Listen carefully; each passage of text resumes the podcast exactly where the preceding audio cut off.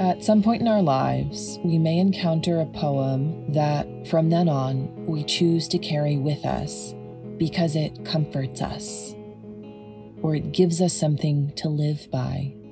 Sometimes we encounter poems that agitate us because we don't quite understand them. Or maybe they bother us because they're challenging to us. Welcome to Bee Balm Presents, a space for those kinds of poems. Bee Balm Presents is a podcast where poets and poem appreciators share the poems that make them wise.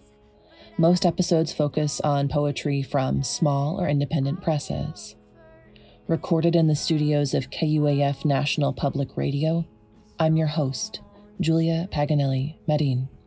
This podcast is a production of Bee Balm, Arkansas, a community writing experience in Northwest Arkansas.